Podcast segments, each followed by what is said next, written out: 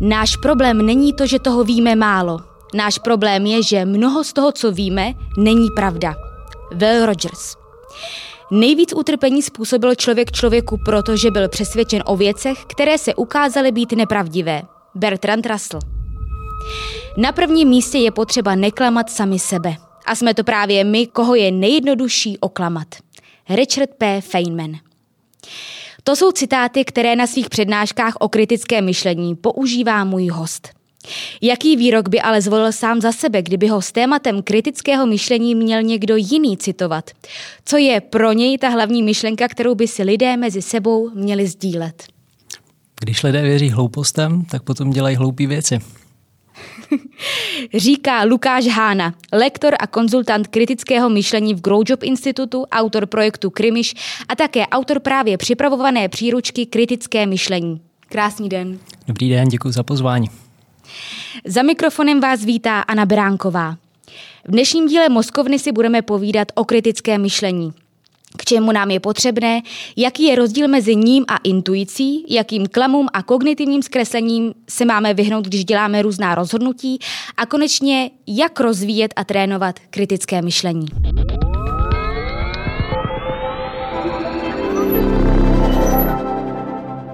Lukáši, pojďme si na začátek vůbec říci, co je kritické myšlení a k čemu nám je potřebné.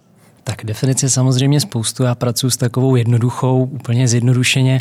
Je to schopnost samostatně posuzovat kvalitu informací a potom se na jejich základě nějak rozumně rozhodovat. To znamená, já nevím, třeba člověk bude nemocný, tak uh, zajde si k doktorovi, nechá si udělat nějakou diagnózu a potom, potom se na základě toho může těch doporučení, který mu lékař dá, rozhodnout, jestli se bude řídit třeba tou doporučenou léčbou a pokud se rozhodne správně, tak ta léčba mu pomůže se uzdravit rychleji, dřív nebo zvýšit jeho šance na přežití.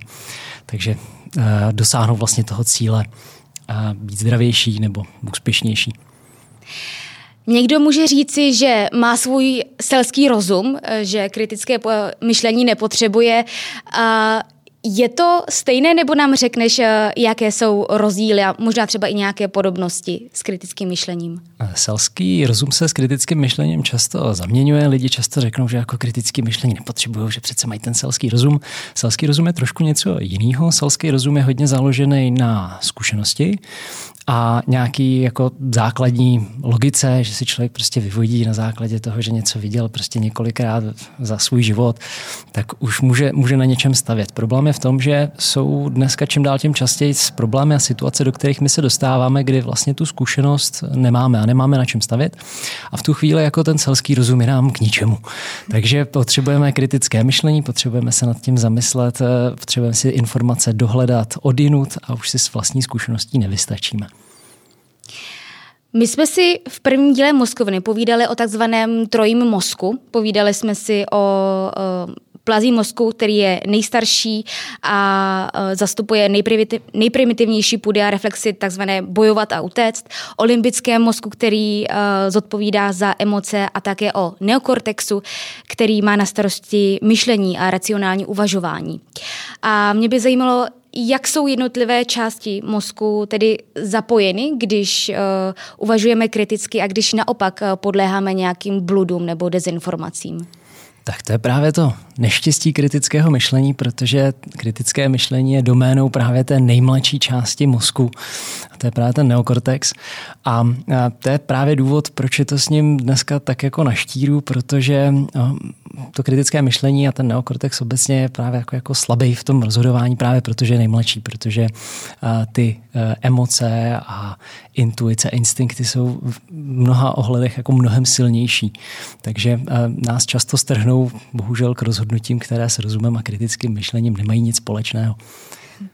Ty jsi zmínil uh, intuici, o ní jsme se v prvním díle Moskovny bavili také a také o tom, že vlastně s intuicí se nerodíme, ale získáváme ji uh, časem s nabitými zkušenostmi. Jak je to s kritickým myšlením? Kdy to se nám tvoří? Tak my máme sice kapacitu pro kritické myšlení od narození, to je právě, že máme tu část mozku, která nám umožňuje tuhle dovednost budovat, ale je to stejné asi jako s jízdou na kole. Nikdo, nikdo eh, nesedne na kolo a nejede rovnou, ale je potřeba vyvinout nějaký úsilí, trénovat to a dát tomu čas a nemůžeme se samozřejmě divit, pokud někdo na kole nikdy neseděl, že na něm jako jezdit neumí. I když tu možnost získat tuhle dovednost máme, tak eh, je potřeba i vyvinout to úsilí na ten trénink. Pojďme si možná ještě více rozebrat eh, intuici a kritické myšlení. Eh, řekneš nám, jaké jsou mezi nimi rozdíly, kde jsou jejich klady, kde jsou jejich zápory a případně jak je dobře poměrově doplňovat? Intuice je, je, je vlastně založena na té zkušenosti.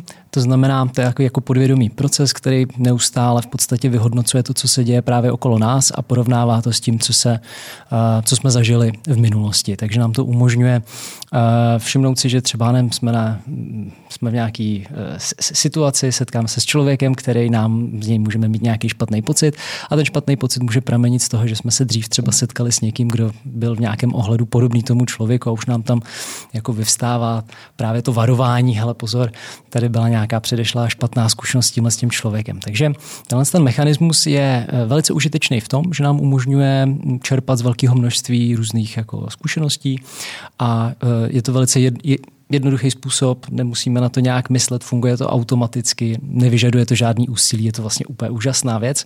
Problém je v tom, eh, že my do toho jako nevidíme. Mm. My jako nevidíme eh, na základě, jaký zkušenosti ta intuice čerpá. My nevíme, jakým způsobem vyhodnocuje ty informace. My známe jenom ten výsledek. My známe ten výsledek, ten špatný nebo dobrý pocit, který nám ta intuice dá.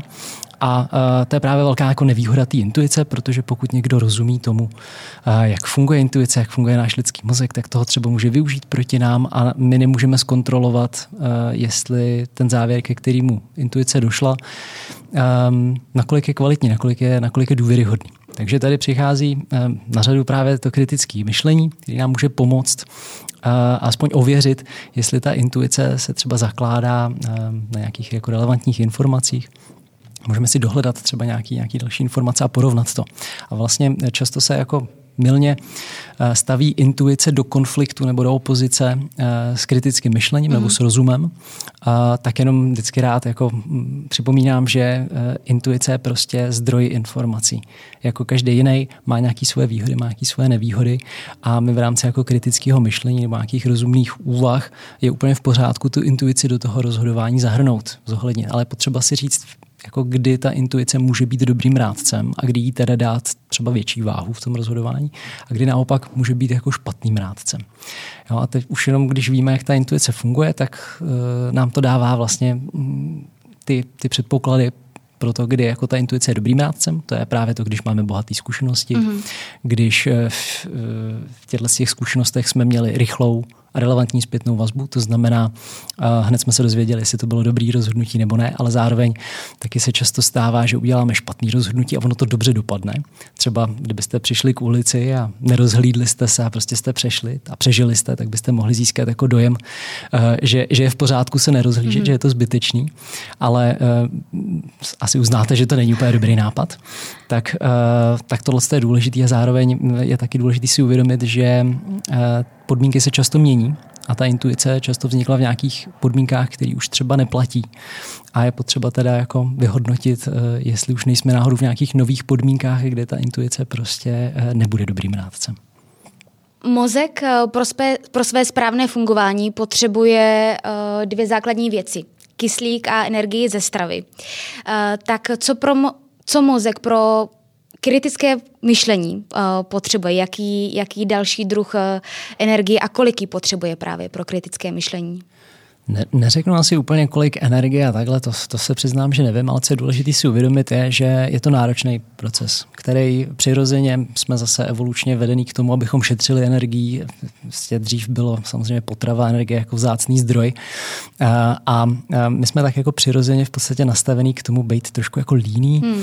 a to je v zásadě jedna z těch největších překážek kritického myšlení je právě to, že ta naše přirozenost je vlastně tím kritickým myšlením co nejvíc šetřit, abychom tam tu energii, abychom tam tu energii jako neplýtvali. Ale dneska, když už máme té energie dost, tak naopak by bylo dobré, kdyby jsme tohle dokázali nějak jako přepsat, aby se nám jako chtělo víc třeba kriticky přemýšlet.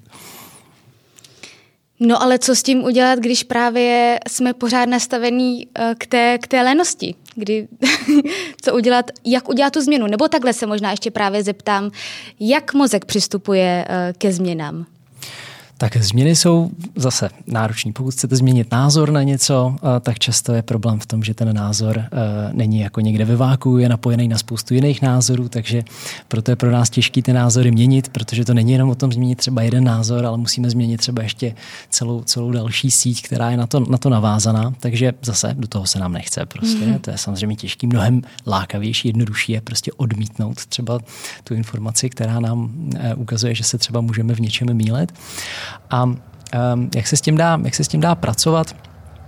Uh, jedna z cest je um, vlastně budovat si jako, takový jako pozitivní vztah uh, k tomu, jako najít vlastně jako radost v tom, já nevím, nad věcma třeba víc přemýšlet, mm-hmm. uh, odhalovat třeba právě svoje omily a vlastně se tak jako trošku i odměňovat a vlastně ten mozek jako naučit, že je to jako fajn.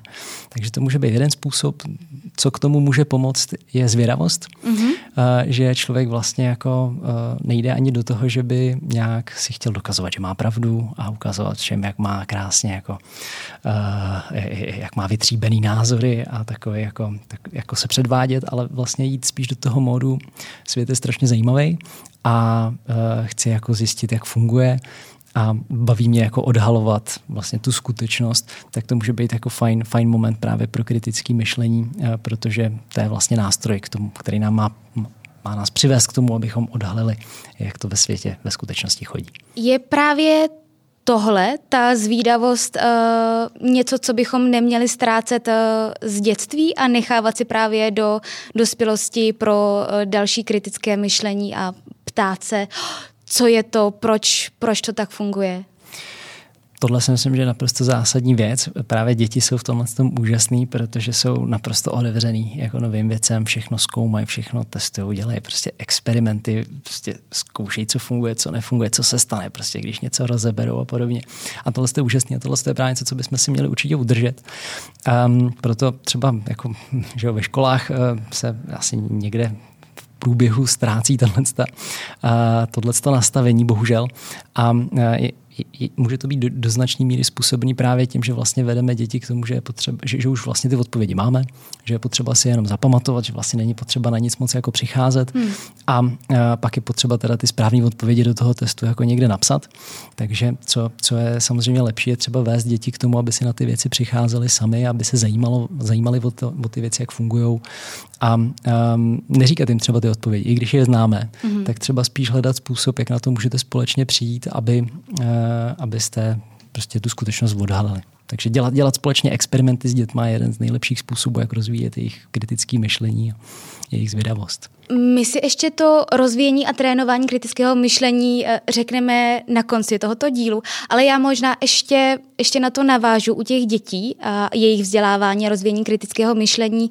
Eh, je součást toho také eh, říkání nevím a dělání chyb?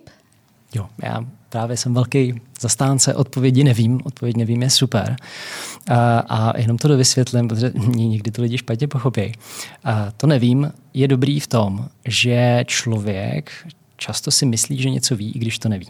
Jo, má nějakou falešnou znalost, protože má třeba pocit, že jako kdyby řekl nevím, tak to bude vnímaný jako, že je neschopný nebo že, a, že je nějak hloupý a podobně. A taky nás k tomu vede někdy škola, že jako nevím není odpověď. A je, na začátku je velice důležitý si připustit, že nevíme. Protože potom můžeme jít a můžeme si dohledat zase nějaké informace, udělat právě nějaké experimenty, testy a uh, zjistit to. Mm. Ale pokud si myslíme, že něco víme, tak to je tam, kde se dějou průšvihy. A jo, to je přesně to, jak jsem říkal na začátku, když lidé věří hloupostem, tak potom dělají hloupé věci, tak já nevím, třeba, myslím, že to bylo tři roky zpátky, jsem četl zprávu, že nigerijský šaman zkoušel zaklínadlo neprůstřelnosti a nefungovalo. Takže zemřel. A se jako zasmějeme, jo, ale um, to je opravdu život, život člověka, že jo, a um, my se s tím vlastně, setkáváme jako neustále lidi prostě na základě toho, čemu věří, tak se hmm. potom chovají. Tomu se říká Tomasův teorem a i když lidi věří v podstatě věcem, které nejsou pravdivý, tak to potom má ale skutečný důsledky. Takže to je jenom potřeba si, si, si, si na to dát pozor a to právě ta schopnost říct nevím, mm. je jako obranou toho, aby nás právě jako se nám nevrátily tyhle ty naše falešné znalosti, které jsou vlastně jako nejnebezpečnější. Jak mozek eh, zachází uh, s informacemi, které nejsou shodné, shodné s nastavením v jeho, v jeho systému? Tak na to máme hned několik obraných mechanismů, protože mozek se jako nevyvinul k tomu, aby přicházel na to, co je pravda, co je ve skutečnosti, hmm. uh, co se ve skutečnosti děje. Uh, mozek je spíš, spíš te, vyvinul si spoustu spíš obraných mechanismů k tomu, aby jsme si mohli ty naše názory udržet. Takže v první řadě, pokud to jde, tak se snaží vůbec jako vyhnout tomu, aby jsme se s takovouhle s tou informací jako setkali a dostali jsme se do toho nepříjemného pocitu, který mu se říká odborně kognitivní disonance, to je takový ten nepříjemný pocit takového pnutí, kdy jako se setkáme, kdy máme jako dvě informace, které si protiřečejí a to je nám, to jako nemáme rádi. Máme rádi, když ten svět je jako velice přehledný, jako jednoznačný, tak k tomu jako tíhneme. A je právě dobrý se naučit být s tou kognitivní disonancí jako v pohodě. Takže eh, my se tomu snažíme buď přirozeně úplně vyhnout, tomu se říká pštrosí efekt, že mm-hmm. strkáme tu hlavu do písku, jenom možná eh, radši dodám, že pštrosy ve skutečnosti hlavu do písku nestrkají, to je mýtus, ale eh, na zapamatování je to dobrý. A když teda na tohle to nevíde, když i tak se k nám ty informace na, navzdory všem těm našim filtrům, který máme na sociálních sítích a, a podobně, když se k nám nějaká ta informace, která s tím naším názorem nesouhlasí, dostane, tak uh, ta naše první reakce zase bývá jako to je blbost, to je fake news, to je hoax, to je hmm. dezinformace, hmm. to je lež.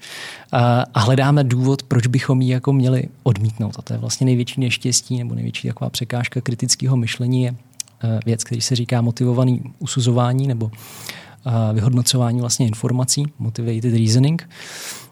A že my vlastně jako eh, podle, nebo, nebo takhle, my vyhodnocujeme informace podle toho, k jakým závěrům vedou. Mm-hmm. Pokud nám to naše, náš názor potvrzuje, tak je to, uh, to je kvalitní je to informace, to je super, to je paráda, tam není co řešit, to radši nebudu moc zkoumat. Jo. Ale pokud to je informace, která jde proti našem názoru. A pokud se nám nelíbí. A pokud se nám nelíbí, jo, uh, tak tam vyvineme mnohem větší úsilí na to, aby jsme ji mohli odmítnout. Tam zapneme kritické myšlení. Ale u té druhé kritické myšlení nebudeme zapínat. Takže my jako často jako dokážeme kriticky myslet, ale problém je v tom, že my jako přemýšlíme kriticky jenom v případě těch informací, které se nám jako na první dobrou nelíbí a tam ho jako zapneme. Kritické myšlení uh, máme a je mnohem jednoduššího uh, ho zapnout, uh, když máme naplněny veškeré naše potřeby. Když jsme zdraví, když máme střechu nad hlavou, když máme co jíst, co pít, uh, když máme uh, vzdělání, když máme uh, práci, když máme rodinu, dejme tomu třeba i nějaké koníčky. Uh, co ale v případech a v životních obdobích, kdy některé tyto potřeby nejsou naplněny a nedej bože, nejsou, ne, není jich naplněno třeba víc, víc dohromady. Tak jak v těchto chvílích a životních obdobích zapnout to kritické myšlení a nechat ho svítit, aby nebylo přerušované? Tak, aby, aby jsme mohli kriticky přemýšlet, tak musí být splněny nějaký tři, tři předpoklady. Už jsme si řekli, že musíme chtít kriticky mm-hmm. přemýšlet, že ta motivace je důležitá, takže tam je právě řešením ta zvědavost. Pak eh, to, to, co teď říkáte vlastně vy, tak je, že my potřebujeme mít čas na to kritické myšlení. Ono to nejde úplně jako super rychle, my si na to prostě musíme ten čas jako udělat a nějaký čas to stojí, je to investice.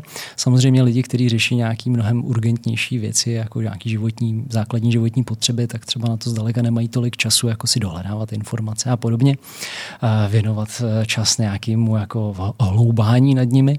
Takže tam logicky samozřejmě eh, to, to bude třeba ty, ta možnost kritické kritického myšlení omezenější. A třetí věc, kterou potřebujeme pro to, aby jsme mohli kriticky přemýšlet, je mít ty dovednosti a, a, a nástroje k tomu, uh, aby jsme ty informace mohli, mohli vyhodnotit. Takže když se teď bavíme vlastně o tom čase, tak je to samozřejmě o tom umět si na to ten čas uh, i jako udělat, vidět hodnotu v tom, vůbec se nad těma věcma nějak zamyslet, zamyslet uh, víc A um, pak vidím cestu hodně v tom, a to je vlastně to, co já se snažím nějak, nebo kde vidím nějakou jako svoji předanou hodnotu, je v tom vlastně jako zjednodušovat to kritické myšlení do nějakých jako co nejjednodušeji a nejrychleji použitelných eh, nástrojů a metod, takže u všech vlastně metod se snažím, aby byly použitelné do nějakých 5-15 minut, uh, když člověk potřebuje udělat nějaký rychlý rozhodnutí, tak aby ty metody zvládnul i takhle jako rychle, rychle nasadit. Takže je, i ten trénink vlastně vede k tomu, že na začátku to třeba může dát hodně práce, ale my, když si to zautomatizujeme, tak spoustu těch věcí jako můžeme eh, dostat tak jako pod kůži, zažít mm-hmm. si je a vlastně pak používáme třeba už i automaticky a nemusíme nad nimi přemýšlet, nestojí nás to takový úsilí, nestojí nás to tolik času. Takže to řešení je právě v tom tréninku, ale vyžaduje to nějakou, nějakou investici no, na začátku. My si ten trénink ještě řekneme, ještě se k němu dostaneme. Mě by teď zajímal e, vztah kritického myšlení e, s nastavením našeho mozku. Mně se líbí knížka od e, Carol Dweck, Nastavení mysli, kde právě vysvětluje růstové a fixní nastavení mysli. A mě by zajímalo, jaký je vztah kritického myšlení nastavení mozku a třeba právě i třeba k různým um, zajetým vzorcům uh, z dětství a ze školy. Tak vlastně nejvíc koreluje uh, kritické myšlení nebo takovým předpokladem ke kritickému myšlení je právě ta otevřenost. Otevřenost novým informacím, být právě připravený uh, změnit svoje názory, upravit je na základě nových důkazů, pokud jsou kvalitní a ukáže se, že jsme se, že jsme se mýlili. Takže to je, to je asi jako nejzásadnější. Eh, potom už jsme si zmiňovali vlastně nějakou zvědavost a vlastně mm, odolat takovému tomu jako pocitu dojít k nějaké jako finální odpovědi. Jo, vlastně mít pořád mít pořád uh, své názory, držet se takovou jako lehkostí, mít je jako nějaký, hele, teď jsem, teď jsem se naučil tady, já nevím, spoustu věcí z nějaké oblasti a je to to nejlepší, co já v tuhle chvíli teď znám a vím, ale jsem připravený to upravit. Jo? A spoustu lidí vlastně má třeba pocit, já nevím, že už dosáhli nějakého kariérního úspěchu, že už hmm. dosáhli nějakého vzdělání a že už jako to učení jako skončilo. A že už teda jako teď všechno ví a teď už přišel ten čas, kdy jako budou sklízet to ovoce. Bohužel takhle svět dneska nefunguje, ten svět se prostě eh, proměňuje velice rychle. A um, my jako často zaspáváme a ty naše představy o světě velice rychle zastarávají a je potřeba je neustále aktualizovat a neustále se vzdělávat a eh, do budoucna to bude asi, asi jenom horší v tomhle ohledu. Ty jsi zmínil uh, vzdělání a pro mě, mě to slouží takový jako oslý musek právě proto, uh, jestli je rovnítko mezi inteligentním vzdělaným člověkem a kriticky uvažujícím člověkem, nebo i ten uh, inteligentní uh, vzdělaný člověk může dělat uh, uh, nesprávná rozhodnutí a věřit určitým bludům a klamům? Tak spojitost mezi inteligencí a kritickým myšlením samozřejmě je, protože kritické myšlení v nějaký míry vyžaduje nějakou analytičnost. Ehm, samozřejmě pomáhá, když člověk jako um, umí pracovat se statistikou, počítat a podobně. Ale uh, ta spojitost není jako dokonalá. To znamená, eh, neznamená to automaticky, že když máte jako vysoké vzdělání a eh, jste chytrý a máte nevím, vysoký IQ, takže automaticky eh, budete jako dobří v kritickém, v kritickém myšlení. Hezky to je vidět třeba a takový příklad, který rád používám, je Linus Pauling, což je člověk, který vlastně v druhé polovině 20. století dostal hned dvě Nobelovy ceny, což mm-hmm. není úplně jako běžný. Že jo? Jednu dostal za svoji práci v chemii, jednu dostal za za mír. A eh, vynalezl spoustu jako věcí. Mimochodem byl to jeden z lidí, který jako eh, už tehdy se věnovali, že jo, třeba možnosti elektrických vozů a prostě jednoznačně bychom mohli říct, že tohle to byl fakt jako geniální člověk, prostě velice chytrý. Ale um, potom později ke sklonku svého života se natchnul pro představu toho, že vysoké dávky vitamínu C, který si, si bude třeba i píchat a podobně, takže um, pomáhají léčit nejrůznější věci, včetně rakoviny. A um, bohužel vydal spoustu jako výzkumů, který bohužel eh, jeho kolegové jako označili za velice pochybné a um, docela takhle jako ustřelil v podstatě úplně jako mimo. A um, není to úplně vzácný, že vlastně lidem někdy třeba asi stoupne do hlavy třeba ten jejich úspěch, najednou mm. přestanou dostávat třeba zpětnou vazbu od ostatních a um, nebo jí začnou, přestanou naslouchat. A to je právě průšvih potom, když jako člověk má pocit, že už vlastně všechno ví, všechno zná, je nejchytřejší, tak, eh, tak je zle. A já se možná na to teď zeptám a navážu z druhé strany. Uh, proč vlastně věříme odborníkům nebo i v jiných, v jiných tématech a v jiných oblastech, na které právě už nespadají jejich odbornosti? Tak protože posuzujeme ty informace podle toho, k jakým závěrům vedou. A pokud nám ty autority říkají to, co chceme slyšet, tak velice ochotně šáhneme i po autoritě, která ve skutečnosti autoritou není. Mm-hmm. Takže potom jsme rádi za ty zpěváky a, a zpěvačky, který nám eh, řeknou, jak máme řešit eh, pandemii, eh, pokud, pokud s nimi názorově souzníme. A už tam nezapneme to kritické myšlení, aby jsme si uvědomili, hele, možná bych to úplně od tohohle toho člověka brát neměl, protože prostě nemá že jo, žádný vzdělání jako v medicíně nebo epidemiologii. Takže to, to asi nebude dobrý. A na, naopak zase u těch, u těch lidí, kteří třeba tu expertizu můžou mít, tak budeme hledat jako ten škraloupek, kvůli kterému to můžeme odmítnout. Tom Gilovič, vlastně psycholog, to krásně formuloval, že vlastně my, když jako máme informaci, kterou jako přijmout chceme, tak my se ptáme jako, můžu jí věřit? Mm-hmm. Zatímco když máme informaci, kterou chceme odmítnout, tak se ptáme, musí mi věřit? A takže je tady vlastně úplně jinak nastavená ta laťka. Mm-hmm. Takže pokud nám někdo říká to, co chceme slyšet, tak nás vůbec nezajímá nějaká jeho expertíza, bereme to všema deseti a pokud, eh, pokud s náma nesouhlasí, tak budeme hledat i ty nejmenší důvody pro to, aby jsme mohli ty jejich názory odmítnout. Jak komunikovat eh, s lidmi, eh, kteří dělají ta uh, nekriti, ne, nekritická rozhodnutí, uh, kteří věří dezinformacím. Protože když jim řekneme o nějaké informaci, které věří, že je to lež, tak oni tím spíš ji budou obhajovat. Tak jak správně má být nastavená ta komunikace, aby ten druhý se chtěl změnit, udělat tu změnu v mozku a chtěl nám naslouchat? Je pravda, že jako jít do nějaké jako přímý konfrontace argumentační, říkat tomu člověku, hele, pleteš se a je to jinak a já ti teď ukážu, jak to je, tak prostě je tam velký riziko takzvaného backfire efektu a to je to, že se ty lidi akorát zakopou do těch svých pozic, protože samozřejmě nebudou chtít uznat, že se třeba spletli. A budou o to víc eh, se snažit prostě přijít na to, proč třeba ty vaše důkazy, které předkládáme, tak jsou, tak jsou prostě špatně a nepadne to na úrodnou půdu. To znamená, je potřeba s tím pracovat nějak jinak, kdyby ty mm, lidi opravdu jako nebo takhle, část lidí samozřejmě jako dá na důkazy. No, pokud člověk opravdu sestaví kvalitní argument, přesvědčivý, tak nějakou malou, malou část lidí to přesvědčí. Jo, takže dá se, dá se jít tudy, ale co je mnohem efektivnější, je spíš jako mm, se s lidma bavit o jejich názorech a spíš jako poslouchat. A to je vlastně to, co jsem říkal, že je důležité jako pracovat s tou motivací vlastně e, pro to kritické myšlení a vlastně snažit se přijít na to, proč vlastně člověk jako věří tomu nesmyslu. E, a ve chvíli, kdy my odhalíme tu motivaci. Jo, tak já třeba uh, jsem se bavil s maminkou svého kamaráda. Maminka propadla dezinformačním webům, je, její oblíbený je Aeronet. A tak jsem se s ní bavil jako a prostě jsem se jí jenom ptal, jako, co si myslí o médiích a já, proč se zrovna třeba Aeronet je pro ní jako tak, tak jako uh, to pravé. A uh, vlastně z ní vypadlo, že eh, důvod, proč nevěří těm klasickým mainstreamovým médiím je, že jako jí štve, že jsou tam vlastníci, kterým jako nevěří. Mm-hmm. Jo, že jsou to ty oligarchové a že, že to jako manipulují všechno to, ty informace. Což um, je docela jako, docela jako rozumný, rozumný argument. A tak jsem se jí zeptal, jako, kdo teda vlastní ten Aeronet.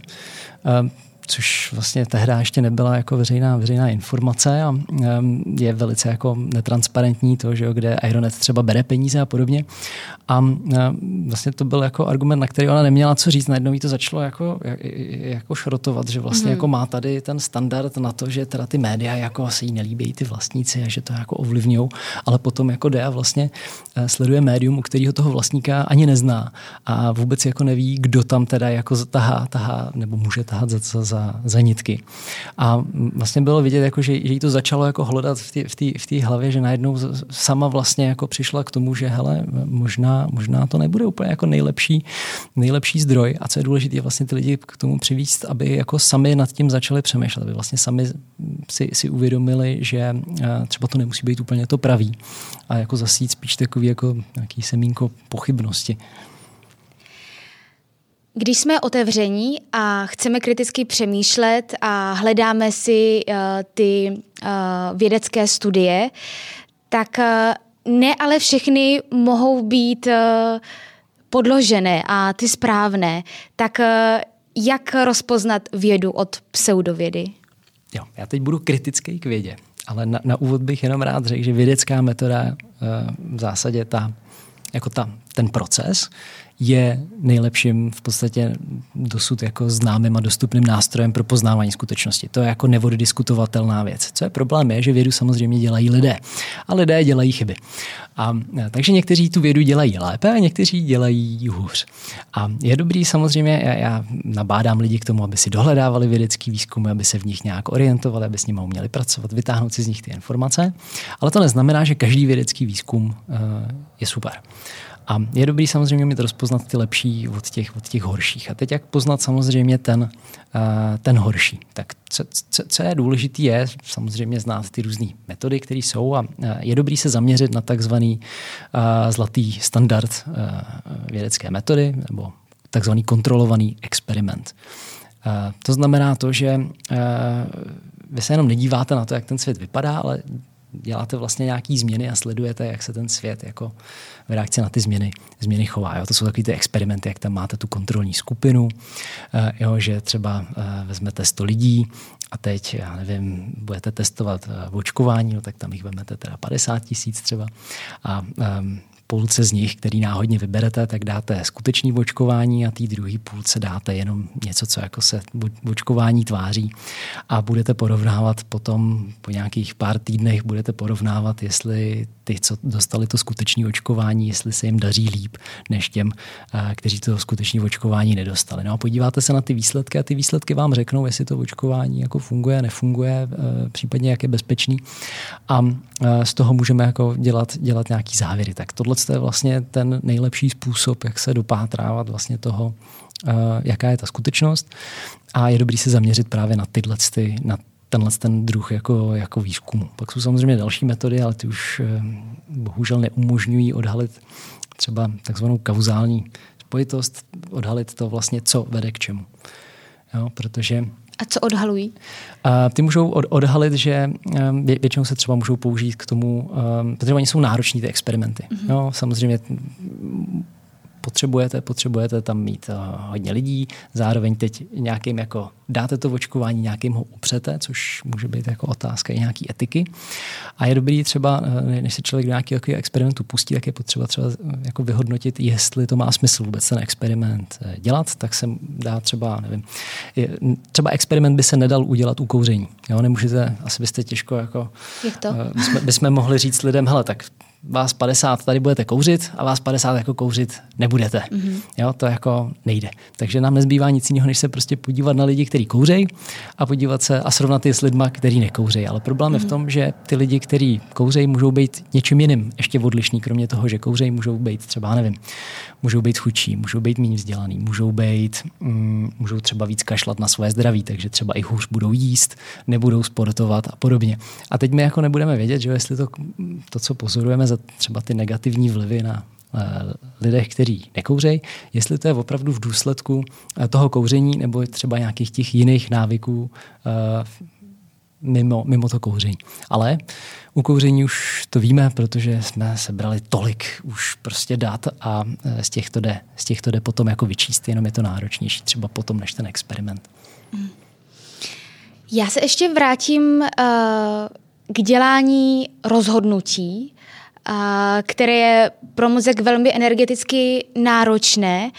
A když chceme udělat nějaké uh, vážné rozhodnutí, uh, tak kdybych to um, měla dát do nějaké matematické rovnice, tak dejme tomu, že za rovnítkem by bylo teda nějaký otazník uh, nějaké rozhodnutí, před rovnítkem bychom byli naš, naše osoba, nějaké prostředí, nějaké nastavení a pak jsou tam různá různé proměny, uh, různá uh, skres, zkreslení právě, různé, klamy, různé kognitivní zkreslení. Já vím, že už si nějaké uvedl, ale můžeš nám říct nějaké další, na co bychom si měli dávat pozor, když činíme rozhodnutí? Myslím si, že takový, který lidi můžou vnímat jako opravdu velice, velice často, je klam utopených nákladů. Utopený náklady, to je jako ekonomický termín vlastně. Uh, utopený náklad je investice, kterou jsme utratili nebo vynaložili už někdy v minulosti a nemůžeme ji získat zpět. Jo, to znamená, ne, koupila si knížku, tak ty peníze, kterou si, který si za, za tu knížku utratila a ten čas, který si strávila tím, že si se dočetla třeba nevím, do, do třetiny té knížky, tak to jsou tvoje utopené náklady. A klam utopených nákladů toho se dopouštíme ve chvíli, kdy eh, my vlastně, nebo my máme jako, jako přirozenou tendenci, čím víc jsme do něčeho investovali, tím víc chceme pokračovat v tom projektu nebo v tom rozhodnutí. Mm. To znamená, čím víc si z té knížky přečetla, čím víc si za ní zaplatila, tím víc budeš cítit takové jako nutkání jí číst dál, i když ta knížka třeba um, tě moc jako nebaví nebo, nebo ti moc nedává. A uh, třeba jí, pokud ji dočteš jenom proto, že si řekneš, no tak už jsem za to utratila tři stovky, tak, um, tak to dočtu, tak to, to seš obětí klamu utopených nákladů. Jo? A e, je dobrý si uvědomit, že my vlastně vždycky, když vynaložíme nějaký čas na něco, tak jsou to utopený náklady. Někdy ještě z něčeho můžeme ty peníze získat zpět, ale třeba čas to je utopený náklad vždycky. A je dobrý jako umět jako očistit ty naše úvahy k tomu rozhodnutí, umět očistit o tyhle ty utopené náklady, takže říct si třeba nem člověk, který má za sebou první rok vejšky a e, vyhodno, je ve stavu, kdy jako vlastně zhodnocuje, jestli je to jako pro něj tady ten obor, jestli by neměl třeba jako ho změnit, tak už si může říkat, no jo, ale už jsem tady, že ho strávil rok, to bych, kdybych teď jako šel studovat něco jiného, tak já přijdu o ten rok. Tak je důležité si uvědomit, že o ten rok už ten člověk přišel. Jo? A ať už se rozhodne jakkoliv, tak ten rok je prostě pryč. A ne, nedává smysl ho v zásadě jako jakkoliv zohledňovat v tom rozhodnutí. Takže je dobrý umět eh, od těchto z těch utopených nákladů eh, nějak jako se oprostit, i když je to těžký, protože neradí si přiznáváme, že ty, ty ztráty. A je dobrý si třeba představit, já nevím, tu knížku, když se k ní vrátím, tak dobrý způsob, jak se třeba rozhodnout nad tím, jestli tu knížku dočíst nebo ne, je zkus si představit, hele, kdyby ti tu knížku někdo nabízel zadarmo mm-hmm. a, a, a zároveň by, bys nemusela už číst tu první třetinu, kterou máš přečtenou.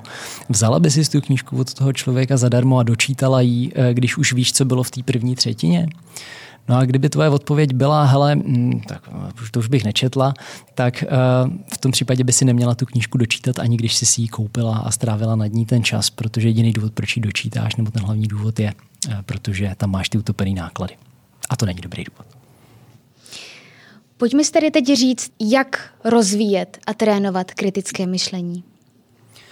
Tak já doporučuji vždycky jako začínat na nějakých triviálních, triviálních věcech, protože pak, když se objeví nějaký důležitý rozhodnutí, tak už člověk má vytvořený ty návyky a může, může ty metody využít a věří jim hlavě, protože si vyzkoušel, že prostě ty metody fungují, že mají smysl. Takže u, utopených nákladů je těžký jako uh, to aplikovat přesně. Jo, například třeba toho studenta, který má za sebou ten rok, ale uh, jo, aplikovat to třeba právě na tu knížku je vlastně mnohem jednodušší. No, ale chvíli, kdy to takhle člověk použije na pět knížek, na pět seriálů a uh, já nevím, na pět divadelních představení, kde odejde prostě o té o půli, tak uh, vlastně zjistí, že je to v pohodě. Jo? Překoná ten nepříjemný pocit, který tam je a získá jako takový sebevědomí do toho, že ten rozum prostě má smysl a uh, rozvíjet to takhle. No a potom je samozřejmě dobrý trénovat ty, ty metody, tak uh, asi, asi chceš slyšet nějakou tu metodu, že jo? Přesně tak. Jaké jsou ty metody a nástroje pro kritické myšlení? Myslím, myslím si, že taková jako nejdůležitější, taková, která jako v sobě kondenzuje v zásadě takový to jádro kritického myšlení, je metoda, kterou prezentuje Brian Dunning ve svém úžasném dokumentu Principles of Curiosity. Najdete ho normálně online na principlesofcuriosity.com. Já ho překládám do, čist, do češtiny spuštěny, jsou to tři kroky, se doplňují nějaké další věci, ale v zásadě to spočívá v tom, že člověk se setká s nějakou informací, s nějakým tvrzením, nebo ho něco napadne, to je jedno. A jsou to vlastně tři kroky, které může provést pro to, aby si to kriticky zhodnotil. Ten první krok je spochybnit pravdivost toho tvrzení. Jo? Dát si otázku, opravdu to tak je? A, a nemůže to být nějak jinak. To nás logicky vede teda k tomu druhému kroku, zvážit nějaký jiný možný vysvětlení. Jo? Pokud to teda není tak, jak je mi předkládáno, jak, jaký jsou nějaký jiný možný vysvětlení. Jo? Jak ty důkazy, které mám, můžu pospojovat nějak jinak a dojít k nějakému jinému závěru.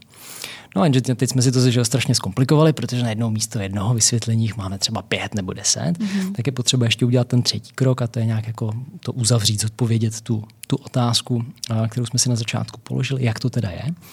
A to spočívá v takové jako vylučovací metodě.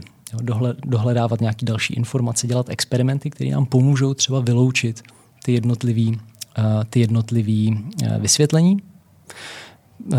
A potom to, co nám zůstane, tak je, tak je pravda. Já možná, si můžu, tak dám jenom takový jako krátký příklad. Neil, deGrasse, Neil deGrasse Tyson, má, když se ho ptali, jako jakým způsobem vedou s manželkou děti ke kritickému vědeckému myšlení, protože jsou oba vědci, on je mm-hmm. matematička, on je astrofyzik, tak jak, a, a jak to mají s různýma nadpřirozenýma bytostma, jako je že, zubní víla a podobně, tak on říkal krásnou historku, že když dceři vypadnul zub, tak uh, si s manželkou s ní sedli a řekli, hele, my jsme slyšeli, že existuje zubní víla a když si dáš jako ten zoubek v noci pod polštář, tak zubní víla přijde že a dá ti nějaký peníze za, za, za, za, za ten zoubek. No a dcerka, že ho to udělala, ráno přiběhla nadšená, že teda uh, s penězma, že zubní víla v noci jako přišla a udělala tu výměnu. No a Neil deGrasse Tyson s manželkou tak jako zarazili a říkali, hele, jak ale jako víš, že to byla zubní víla? No, ta holčička jako musela, taky říkala, no tak jsou tam peníze, že jo, ale zubní víru neviděla, tak musela přiznat, že vlastně jako neví, takže Aha. příště, když jí vypadnul zub, tak to udělala stejně, akorát tam nastražila různý pasti po pokoji, různý folie jako po zemi a takový ten lapač, snu takovou tu síťku do okna, aby jako chytila a tu, tu zubní víru, až bude přicházet oknem, ale nic nefungovalo, že jo, ráno zase jenom našla peníze, tak to řešila pak s dětma, s dětma ve škole a nějaký z těch kamarádů jako říká, hele, eh, nemůžu to být jako rodiče, kdo to jako dělá, kdo to jako vyměňuje, tak přemýšleli, jak by na to přišli a domluvili se, že až příště někomu vypadne zub, mm-hmm. tak to neřekne rodičům. Dá si zub pod polštář v noci, no a ráno se uvidí, že um, asi tušíte, jak ten experiment dopadnul. Dě, děti ráno našly že jo, zub pod polštářem, to znamená, zubní víla to být e, nemohla, protože k výměně nedošlo. Jediné, co se změnilo, bylo, že rodiče nevěděli o vypadlém zubu. E, kdyby tam samozřejmě byly peníze, tak by to bylo znepokojivé, protože by to znamenalo, že zubní víla existuje. To je dost strašidelná představa. Ale uh, takhle je v podstatě vidět, jak se krásně pohybovali tou metodou 3Z. Jo? Na začátku bylo nějaké spochybnění toho tvrzení, jo? jak víš, že to byla zubní víla. Ta holička začala přemýšlet, uh, jestli to je opravdu pravda. Mm-hmm. Pak uh, nejdřív se teda pokusila samozřejmě potvrdit si, že to ta zubní víla je, to nefungovalo, ale potom přišlo to zvážení nějakých jiných možných vysvětlení. Jo, najednou nějakého toho kamaráda napadlo, jestli to nemůžou být rodiče. Takže jsme tady měli dvě vysvětlení. Zubní vílu, rodiče. No a udělali experiment, kterým jednoznačně vyloučili tu možnost uh, té zubní víly, protože zubní víla by snad zvládla vyměnit zoubeky, když o tom rodiče nevěděli. Takže při výchově dětí a při vedení kritického myšlení eh, kde, kde vlastně má být ten uh, balans mezi uh, udržováním různých tradic, vys třeba zubní víla, vys Ježíšek a další, Mikuláš, a me, mezi tím právě vést, uh, vést děti ke kritickému myšlení? Tak tady se moc neschodnu se svojí partnerkou, ale v zásadě můj postoj je takový, že dětem není potřeba lhát. Jo? Stejně jako vy si dokážete prostě užít mm, prostě dobrý fantazy Tolkiena, Pána prstenů, Harryho Pottera, nevím, cokoliv jiného. I když víte, že to není skutečnost, tak stejně tak ty děti si dokážou třeba tyhle ty věci užít. I když jako uh, ví, že si třeba na to jako jenom v zásadě hrajete. A je dobrý jim prostě třeba vysvětlit, že uh, to je nějaká tradice, vysvětlit jim, proč ta tradice takhle, takhle je, funguje, mm-hmm. proč je to takhle postavený a jako bavit se s nimi o tom a myslím si, že mně se moc nelíbí ta představa jako lhát dětem, jo? Jakože v, v tohle věk, kdy ty děti fakt jako berou třeba ty rodiče, jakože ví všechno a, a vždycky říkají pravdu a podobně. A, tak pro, pro spoustu lidí bývá vlastně to, že zjistí, že Ježíšek neexistuje a takovéhle věci, bývá vlastně jeden z prvních momentů, který mm, vlastně v nich kdy zjistějí, že vlastně jim jako lidi třeba nebudou říkat pravdu v životě. Tak může to být důležitý moment, ale myslím si, že je lepší se spíš s, tě, s těma dětma o tom bavit. A upřímně. Myslím si, že kouzlo, kouzlo nějakých Vánoc a, a vánoční atmosféra se dá zvládnout i, i bez nějakých jako mýtů a, a podobně. Jak důležitý je spánek a klidná mysl pro kritické myšlení? Tak samozřejmě kritické myšlení je taková jako eh, taková jako královská disciplína že rozumu. a je potřeba, je potřeba na to být jako dobře připravený, mít na to prostě energii, uh, trpělivost. A eh, ten spánek je v tomhle tom samozřejmě naprosto zásadní. Navíc spánek je i velice jako mm, užitečný v tom, že v podstatě, když spíme, jak se nám utřizují informace, odfiltrováváme třeba ty méně důležité informace, takže jako takový to ráno moudřejšího večera jako opravdu funguje velice dobře. Takže um, nechat uležet nějaký důležitý rozhodnutí, vyspat se na to dobře, um, jedno jako z nejlepších rozhod, uh, ne rozhodnutí, ale doporučení, který můžete, který můžete dostat a kterýma se můžete řídit. Lukáši, blížíme se k závěru našeho rozhovoru a já každému hostu na konci, to, na konci rozhovoru pokládám tři takzvané mozko otázky, tedy i tobě. Jaká informace o mozku je pro tebe osobně nejzajímavější? Tak mě asi nejvíc zůstalo v paměti, když jsem se dozvěděl, že když se člověk setká s nějakou informací, která jde proti nějakému našemu důležitému osobně, jako důležitému názoru, takže to vyvolává v podstatě velice podobnou reakci, jako kdybyste se v lese prostě setkali s medvědem nebo s nějakou, s nějakou nebezpečnou šelmou. Mm-hmm. Tak zhruba, zhruba podobný zděšení zažíváme, jako, eh, nebo mo, si, si mozek prochází, když se setkáme s nějakou takovouhle nechtěnou, nepříjemnou informací. Co o mozku bys chtěl ještě se dozvědět nebo doskoumat? Tak já bych chtěl zjistit, jak se jako zbavovat různých právě jako chybných přesvědčení, protože si myslím, že kritické myšlení je hodně o tom právě se odnaučit spoustu věcí, který člověk jako za, za ten život prostě pochytí a měl by se jich eh, rychle zbavit. Takže by mě zajímalo, jak se toho jako, jako, jako prostě zbavovat a nejlepší by bylo, kdyby jsme měli nějaký jako i zmizík, kterým bychom hmm. si mohli takhle jako, jako těch věcí zbavit. To by bylo krásný. Jaké knížky v souvislosti s mozkem a třeba i kritickým myšlením bys nám doporučil? Myslíš jako kromě té svojí, jo? No, tak tu ještě, tu ještě doporučovat vlastně nemůžu, protože ještě není, tak to by, to by bylo nefér. Ale jako opravdu jako něco, co se zaměřuje na mozek, tak uh, třeba se mi hodně líbila knížka Accidental Mind, nevím, jestli je v češtině, ale v zásadě jako zajímavá věc té knížky bylo, že ona se vlastně dívá na to, jakým způsobem je postavený mozek, jak to probíhalo. A vlastně uh, taková jako hlavní myšlenka tam je, že je dobrý si uvědomit, že mozek je produktem evoluce, že to není něco, co by bylo jako od začátku nějak jako nadizajnovaný, aby to prostě do sebe zapadalo, aby to fungovalo dobře, ale že je to vlastně nějaký postupný proces nějakých postupných inovací, které se na sebe nabalovaly. A bohužel v tomto důsledku to potom taky vypadá tak, jak to vypadá, že je to takový docela jako chaos eh, v tom. A ne, vlastně my, my kdybychom mohli ten mozek přestavět v podstatě od základu znovu, mm-hmm. a, tak by se dal postavit vlastně jako mnohem líp. Jo, a že třeba my to vidíme i dneska, jako že eh, my už máme třeba technologie, že jo, jak já nevím, přenášet elektrický signály, tak třeba je to vidět i na té konstrukci, že třeba vlastně signály v mozku putují asi jenom jako šestinovou rychlostí toho, co my jsme dneska schopní jako přenášet. Mm-hmm. A to by bylo úžasné, kdybychom dokázali zrychlit prostě eh, signály v mozku, aby lítali šestkrát rychleji. To by byla pecka. Zároveň uh, asi docela velká pravděpodobnost, že ten signál se někde po cestě v tom mozku ztratí. Jo. Myslím, že více jak 30%. Jo, takže vlastně dojde třeba jenom nějaký dvě třetiny, dvě třetiny signálu dojdou tam, kam mají. A, tak to je taky docela blbý. Že? Takže by byla paráda to udělat nějak jako spolehlivější, aby to prostě fungovalo dobře. A um, třeba, se, třeba se někdy dostaneme no, do stavu, kdy budeme moct vytvořit nějaký, nějaký, nějaký efektivnější mozek.